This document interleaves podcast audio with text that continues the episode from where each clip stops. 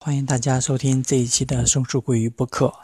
这一期的松树座谈由大硕老师跟大家谈一谈目前的停课不停学、成长不停歇，主要是面向家长。啊，我也是家长。那么对这句话的理解是：首先是停课，实际上要分三个层面。第一就是空间上的停课，就是我们习惯的那种。起早贪黑的把孩子送到学校接回家，然后在他在学校里面去学习，在课堂上学习，那么那种课就没有了。那么这次空间上已经没有了原来的我们所习惯的一个课堂空间。那么接下来的一个变化是形式上的课堂，教育部已经明确说了，要把这句话呢不要把它形式化，不是让所有的老师去录网课。那么这个具体的是什么意思呢？原因很简。意思很简单，就是我们已经固化在网络上的信息时代的课程，已经有很多很多。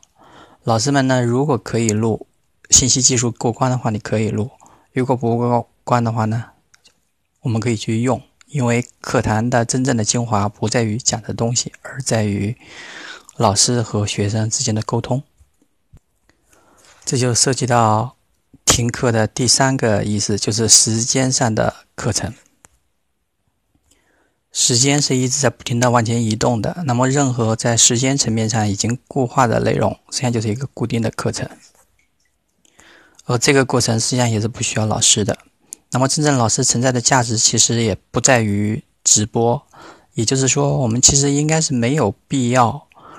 把所有的孩子聚在同一个时间点去上一个微课，为什么？因为在上课的时候，信息时代的上课，老师和学生之间是无法做到一对一的沟通的。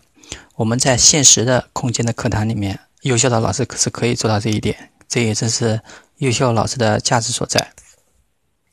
而在目前的网课形式下，基本上就是一对多的，老师不可能一对一的照顾到某一个孩子，目前的技术应该是达不到这样的一个情况。所以这就延伸出一个很重要的要求，就是我们目前因为家长也是要待在家里面的，所以进一步明确了学习孩子的成长和学习不是教育的事儿，不是学校教育的事儿，而是家庭教育。